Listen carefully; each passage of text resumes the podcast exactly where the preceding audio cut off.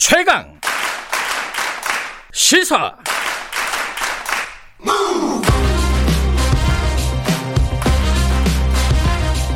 지금 여러분께서는 김경래 기자의 최강 시사를 듣고 계십니다.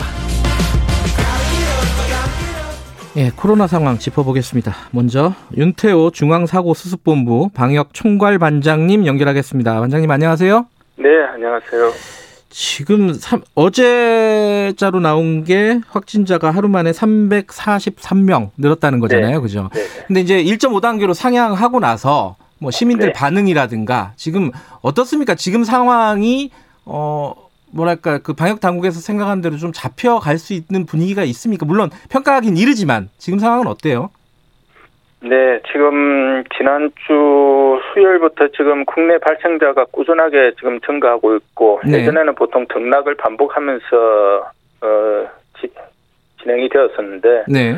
어, 지난 한 열흘간은 계속 이제 증가하고 있어서 저희들도 뭐 1.5단계로 격상하게 된 가장 큰 이유도 이제 그런 부분이고요. 네. 지금 이제 1.5단계 수준에서 유지가 될 수 있는 것을 최대한으로 목표로 삼고 있습니다, 있습니다만은 네. 여러 이제 일상생활 공간에서의 감염이 워낙 이제 많아서 예. 이런 부분들이 저희들이 예의주시하고 있습니다. 네. 근데 이제 사람들의 관심 중에 하나는 2단계로 격상이 1.5단계를 좀 지켜보긴 봐야 되잖아요. 근데 네. 그걸 2주 정도 봐야 된다면서요. 꼭 그런 것은 아닙니다. 그래요? 네. 그러면은 네. 어, 상황이 심각하면은 2단계로 바로 올라갈 수도 있는 건가요? 네, 상황이 계속해서 어, 꺾이지 않고 어, 계속해서 증가하는 양상들을 보이게 되면 예. 어, 2단계도 어, 검토를 해야 할 수밖에 없는 그런 상황일 것 같습니다. 그 요건 2단계로 올라가는 요건이라는 게그 네. 확진자 수가 가장 중요한 건가요? 음, 지금 저희가 2단계까지는 네. 어, 전국적인 2단계가 아니고 네. 어, 권역별 2단계입니다. 예. 그래서 어, 지금 발생하는 양상이 지역마다 좀 차이가 있기 때문에 네. 네, 수도권을 예로 들면 수도권의 200명 확진자 수가 가장 중요한 어, 지표가 될 것이고요. 네. 그 다음에 어, 감염 확산 정도를 볼 수 있는 감염 재생산 지수라든지 네. 아니면 연령 구성이 어떻게 되는지 네. 다행스럽게도 최근에는 어, 60대 이상 연령보다는 어, 4, 50대, 40대 미만의 연령 네. 이 비중하는 차지하는 비중이 높아서 예. 중환자로 발생하는 부분은 예전에 8월에 비해서는 조금 낮을 것으로 판단이 드는데요. 예. 어, 이러한 부분들을 고려를 해서 어, 2단계 어, 권역별로 2단계 수준들에 대해서 검토가 들어가게 될 것입니다. 권역별로 검토를 네. 해야 될 것 같다라고 네. 말씀하셨는데, 근데 이게 그뭐 일부 전문가들은 그런 얘기를 했어요. 지난 주말부터 사실은 좀 단계를 오- 상향을 해가지고 네. 어, 분위기를 좀 잡았어야 되는 거 아니냐라는 네. 네. 얘기도 있고 지금도 위험하다, 굉장히 위험한 상황이기 때문에 조기에 선제적으로 대응을 해야 된다라는 쪽이 있습니다. 근데 네. 지금 이게 지금 예컨대 중앙사고수습본부도 있고 뭐 중앙재난안전대책본부도 있고 중앙방역대책본부도 있고 여러 이제 단계가 있는데 일선에서 이제 방역 방역을 담당하고 있는 사람들은 빨리 선제적으로 대응을 했으면 좋겠는데 저 위에서 뭔가 중대본 같은 데서 결정을 계속 네. 미루는 거 아니냐 이런 얘기들 어떻게 생각하십니까? 그거는 내부에서 보면 그럴 수도 있, 뭐 그렇게 생각할 수도 있을 거라고 생각합니다. 네, 다만 이제 중대본이 최고의 의사결정 기구고 네, 그다음에 방대본이라든지 이제 질병관리청을 중심으로 하는 방대본 네. 그리고 보건복지부를 중심으로 하는 중수본 네, 어또 다 이제 중앙 중대본에 예, 에, 다 포함이 되어서 계속해서 논의를 하고 있고 예, 이 과정에서 다른 이제 관계 부처의 음. 어떤 의견들 네. 이런 것을 종합적으로 해서 정부 차원에서 최종적으로 결정하는 것은 총리께서 주재하시는 중대본회의이기 예. 때문에 여러 가지 논의들이 같이 이루어집니다. 또 전문가들 내에서도 여러 가지 음. 또 다양한 어, 이야기가 있듯이 네, 또 중대본 내에서도 여러 가지 의견들을 최종적으로 이제 조율하는 것이니까요. 예, 그런 부분들을 근거해서 결정을 내리는 것이고 뭔가 위에서 막는다든지 이런 부분들은 있을 수가 없습니다. 네. 알겠습니다. 지금 뭐 네. 청취자분들에게 어 이제 주말이잖아요. 어 네네. 좀꼭 지켜야 될 수칙이라든가 하시고 싶은 말씀 간단하게 하고 정리하죠. 네, 지금 이제 제일 중요한 부분은 네. 일상생활 공간에서 있던 감염이 어, 계속해서 발생을 되고 있다는 거고 네. 무엇보다도 지금 현재는 각종 소모임이라든지 네. 아니면 어, 외출이라는 부분들을 가급적 자제를 해주시는 것이 가장 네. 중요할 것 같습니다. 지금 식당이나 카페, 그 다음에 여러 가지 다중 이용 시설, 네. 그다음에 사우나, 실내 체육 시설 이런 곳에서도 계속해서 발생을 하고 있습니다. 물론 의료기관이나 요양기관 등에서도 발생을 하고 있지만은 예. 그 요인보다는 생활 공간에서 발생하는 비중이 훨씬 더 높기 때문에 에, 국민들께서는 에, 그러한 어떤 불필요한 모임은 어, 자제를 해주시면 좋을 것 같고요. 예. 어, 환기가 잘 되지 않고 그다음에 어, 사- 거리두기가 되지 않는 네. 그러한 공간은 어, 가급적 피해 주시는 게 좋을 것 같습니다. 알겠습니다. 요번 주말 중요하겠죠, 그죠? 아, 이번 주말이 매우 중요한 어떤 예. 터닝 포인트가 될 것이라고 생각을 하고 있습니다. 알겠습니다. 계속 네. 고생해 주시기 바랍니다. 고맙습니다. 네, 네, 감사합니다. 윤태호 중학 아, 중수본 방역 총괄 반장이었습니다. 바로 백신 얘기 좀 해볼게요. 중앙대 약학대학 설대우 교수님 연결돼 있습니다. 교수님 안녕하세요. 예, 안녕하세요. 지금 이제 이거는 좀 기분 좋은 소식이기도 한데 미국에서 뭐 모더나, 화이자 한 95% 예방률 나왔다 이렇게 지금 나오고 있습니다. 이게 어 전문가가 보시기에도 어 이게 그 뭐랄까 기- 저기 믿을 만한 어떤 소식이라고 보십니까? 어떻게 보세요? 아, 여러분들이 지금 이 예. 예방률에 대한 이해가 없어서 그러는데요. 예. 먼저 여러분들이 예방률에 대한 이해를 좀 하셔야 돼요. 예. 이게 일반 용어로 예방하는 율하고 예. 이게 전문가들이 얘기하는 과학적으로 얘기하는 거하고 전혀 다르거든요. 아? 예를 들면 예.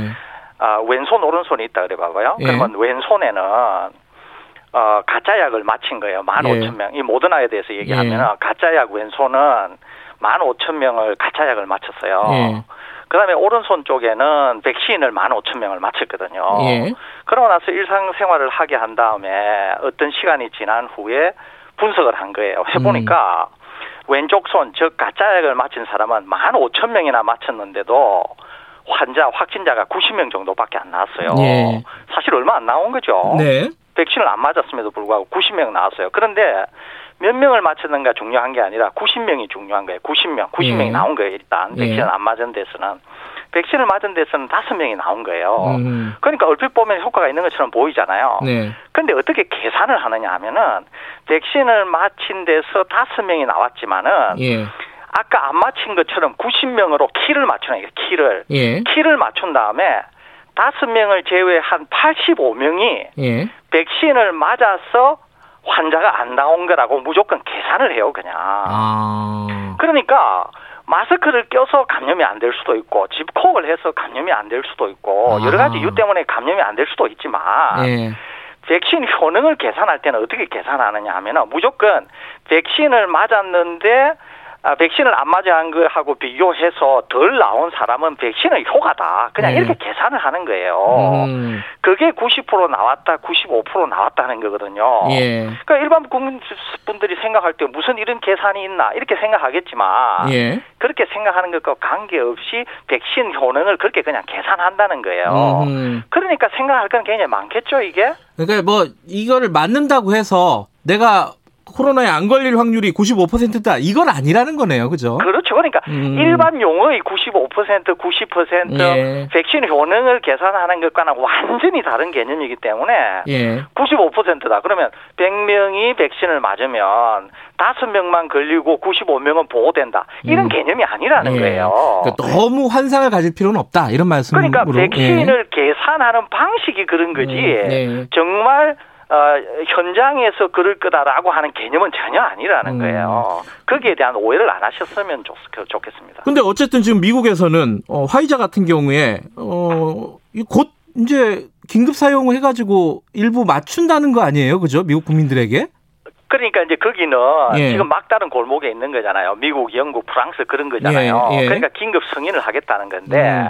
긴급 승인을 한다 그래서 이게 올바른 백신이다, 올바른 약이다 이렇게 볼 수는 없거든요. 왜 음. 그러냐면은 트럼프 대통령이 하이드록시클로로퀸이라고 예. 말라리아 치료제에 대해서 신이 내린 거다 이러면서 뭐 복용해야 된다 이랬는데도 예. 정말 써보니까 효과가 없었잖아요. 예. 그래서 긴급 승인을 했다가 긴급 승인이 취소가 됐거든요. 음.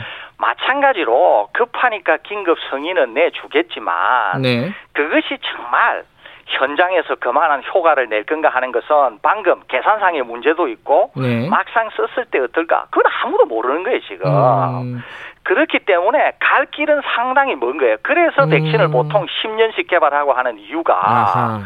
그런 것들 때문에 안전한지 효과가 있는지 정말 90%라고 하면 90%의 사람에게 효과가 있는지 이런 거를 10년 15년에 걸쳐서 보는 거거든요. 네. 그런데 지금 막다른 골목에 지금 몰려 있으니까 그런 게 전혀 없이 지금 긴급 승인을 음. 하겠다는 거죠. 그럼 우리 같은 경우는 일단 미국이 뭐 그렇게 긴급 승인해서 어, 접종하는 것들을 양상을 계속 지켜볼 거 아닙니까, 그죠? 예, 예, 그리고 예. 지금 해외 백신 제조업체들이랑 지금 계약을 하려고 하고 있고, 그럼 예. 우리는 좀 안전한 상황에서 백신을 어, 맞을 수 있는 시점이 언제쯤일까? 이게 중요한 거 아니겠어요? 어, 저는 우리 정부가 굉장히 잘하고 있다고 보는데요. 우리 음. 정부는 지금 내년 말 정도에 되어서 네. 어, 의료진이나 고위험군에게 마칠 일정을 생각하고 있거든요. 네. 그러니까 우리 정부는 뭐냐면은 좋다 이게 빨리 개발이 되어서 다른 네. 나라 급한 나라들은 먼저 맞아라. 음. 그러면 우리는 그 결과를 보고 효과는 괜찮은지 안전은 음. 한지 그다음에 정말 통제는 되는지 이런 걸 보고 네. 우리에게 제일 맞는 거를 수입해서 국민들에게 안전하게 음. 마치겠다. 왜 그러느냐?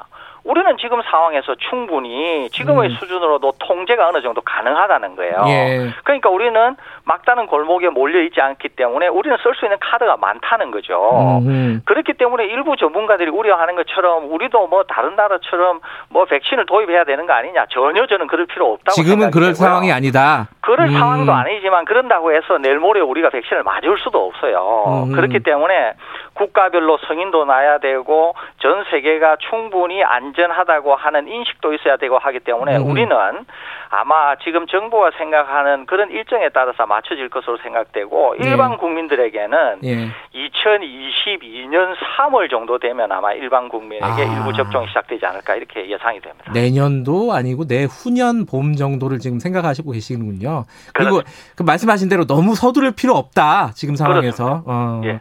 이거는 뭐 여러분들이 조금 많이 좀 이해를 해 주셔야 될 부분이 있는 것 같네요. 알겠습니다. 오늘 말씀 감사합니다. 네. 중앙대 약학대학 설대우 교수님이었습니다. 아, 너무 급하게 생각할 필요 없다고 하십니다. 예, 뭐 이, 이 여러 가지 의견들이 있겠지만 저희들이 계속 이 얘기들은 좀 다뤄보도록 하겠습니다. 자, 1부 여기까지 하고요. 잠시 후 2부에서는 더불어민주당 박주민 의원과 함께 검찰 얘기, 공수처 얘기 복잡하죠. 이것 좀 해보겠습니다. 잠시 후 8시에 돌아옵니다.